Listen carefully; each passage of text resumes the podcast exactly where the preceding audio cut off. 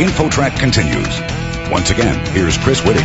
Well, there's nothing wrong with making money as long as you're not making counterfeit money. Our next guest says the bad guys are making a good living passing phony cash, and he'll share what experts are doing to fight the problem.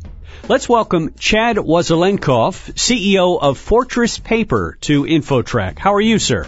I'm doing well. First of all, tell us how big a problem today is counterfeiting in the United States? It remains a challenge, and it goes through ebbs and flows. So uh, at any given time, it can cause a lot of pain and suffering, and the Secret Service needs to stay on top of it. I would say that the biggest challenges or problems they had were probably six, seven years ago. There was quite a bit of counterfeiting coming out of South America. They seem to have thwarted that. They found a lot of underground counterfeiters in some of the jungles. There's still an ongoing problem. It's believed actually to be out of North Korea, what they called in the industry, we call the super note, where we believe that, again, the North Koreans actually have a commercial printing press making $100 US bills. So uh, it's an ongoing problem and one that it probably will never go away. Now, Chad, your company, Fortress Paper, is involved in making the real bills. Is that correct? Yes, we uh, have a banknote production facility in Switzerland, so we're the sole maker of the Swiss franc. We make the euro for 10 different countries on any given year and dozens of other currencies and passports for countries around the world. What can be done to help solve the problem of counterfeit money? It's a risk to reward and a general cost analysis that a national bank has to go through in terms of making these decisions on security features. Of course, every national bank would like to try to have their banknotes as counterfeit proof as possible, which means materially increasing costs to put in more security features, as well as some of the back office requirements, such as involving the police and having enough personnel on hand to go after counterfeiters and do the research necessary to try to isolate and identify them and track them down. So it's it really is this financial commitment. There is sort of an internationally acceptable level of approximately 100 counterfeit pieces per 1 million genuine pieces. And that's sort of what national banks use to measure themselves against. If it gets much above that, again, it's just too much of a loss of confidence by the general public, uh, loss of GDP. You know, no country wants to have these signs in their retailers and say, you know, we don't accept the $100 bill or something like that. Again, it'll slow down the economy. But to go to the other extreme, trying to get it down to zero, is just not reasonable or rational. Now, there are safeguards that retail stores use. There are certain kinds of pens that react to the paper and so on, but I assume none of these are foolproof. Exactly. Within the industry, we say that nothing is counterfeit proof. The counterfeiters are very innovative, and the margins obviously are spectacular. They can produce these replications for pennies on the dollar, and obviously the face value could be, as an example, 100 US dollars. So a decade ago, as an example, to thwart the pens, which we're testing, is this genuine banknote paper? Counterfeiters in South America were taking $1 genuine paper U.S. banknotes using bleaches and toothbrushes, scrubbing off all the ink, reprinting over top of it the $100 banknote. Now you have genuine paper that would be acceptable to those ink pens. And even if the retailer were to hold it up to the light, it has the watermark, an officially made genuine watermark. It's just that the presidents don't match. But again, a lot of retailers where these transactions occur for counterfeiting and getting the bills into circulation, it's usually a dark environment or a fast moving environment such as a fast food outlet or something like that. And again, they're just not recognizing that the two presidents don't match between the watermark and the printed image.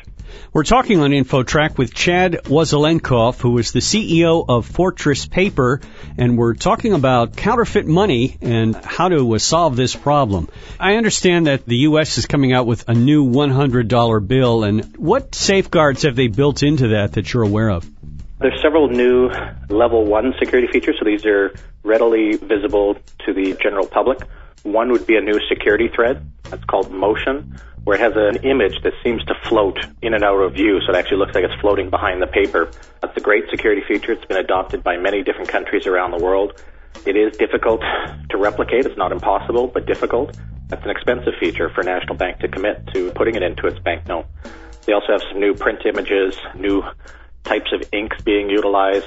They're actually applied with magnetics, so it lines up these micro reflectors within the ink to help it come across with the color shifting technique that they're looking for. So again, difficult for counterfeiters, but not impossible. So, yeah, this new $100 bill is going to deter the counterfeiters for the short term. Anything new that comes out, the national bank will get the benefit for potentially a year or even two years, depending on how good the features are to stop the counterfeiting of that. But the counterfeiters that are set up will just move down to the 50 or the 20, where it's still utilizing the older technology and easier to replicate. And over time, they will find a way to counterfeit even the features here in the new $100 US bill. The US being sort of the global reserve currency is under attack from numerous countries at all times. So it's a challenge, especially for the US to, to stay ahead of these counterfeiters. Our guest is Chad Wasilenkoffs, founder and CEO of Fortress Paper, and his company is a specialty paper company that does produce banknotes for countries around the world. Chad, in terms of changing the $100 bill and making it more secure, do you have any idea what the cost is per bill for all of that technology? You know, we have our inclinations of what it costs looking at what other currencies around the world have cost. We're not the maker and don't produce the U.S. bills. I think it just depends on volumes and certain other things, but ballpark, I think you could estimate it's somewhere between 12 and 15 cents per banknote for the finished product. For any of our listeners who might be wondering what they should do or what they should be watching out for with counterfeit bills, what advice would you have? It's not something you really want to worry too much about. It is small. You know, when you're handed cash, just take that extra little glance at it. And if you're at all unsure, the quick and easy test is hold it up to the light. The watermark is usually the first giveaway.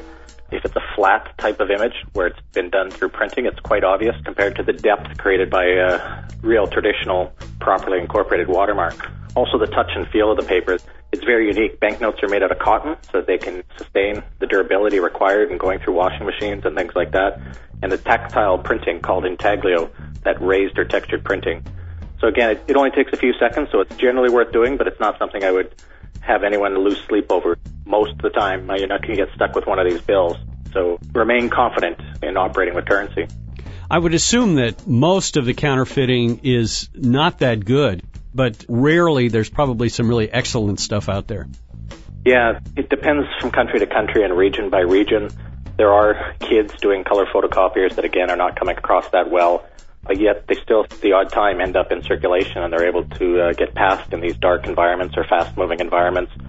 But there are groups out there that pop up in almost every country where they are professional counterfeiters. The margins are so spectacular and they actually get paid based on the quality. A low quality banknote where they sell it in mass quantities, call it at the wholesale level, they might get 20 to 30 cents on the dollar, but a high quality, very good counterfeit can achieve 40 cents, 45 cents on the dollar so that somebody else is willing to pay that kind of price for it, knowing that they're still, call it almost a doubling of their investment. But again, it's a good high quality counterfeit. And then there's these, what we call the super note, or the industry refers to it as that, where there are governments with professional counterfeiting operations where they make virtually a perfect banknote. It's only at the high speed processing centers that they can pick it up because it doesn't have these hidden taggants that the counterfeiters would not be able to get the uh, source code for. I have to ask a question, and I always wondered if this was just a myth or if it was true that some companies like Xerox that made really high quality color copiers had some kind of a chip in them that would reject currency. Is there any truth to that? No, it's absolutely true. It's an international consortium that has gotten together. Virtually all of the photocopiers, scanners, printers have embedded or hidden software that won't allow them to copy or replicate properly a currency.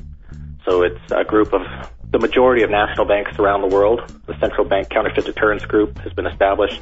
They're the one that manage this. So again, it tries to help stop these color photocopiers from doing somewhat reasonable replications. Fascinating stuff. We want to thank Chad Wasilenkoff, CEO of Fortress Paper, for joining us today, and you can learn more about his company at fortresspaper.com. Chad, thanks so much for joining us today on InfoTrack. Thanks for having me. You're listening to InfoTrack, the weekly show with information you should know.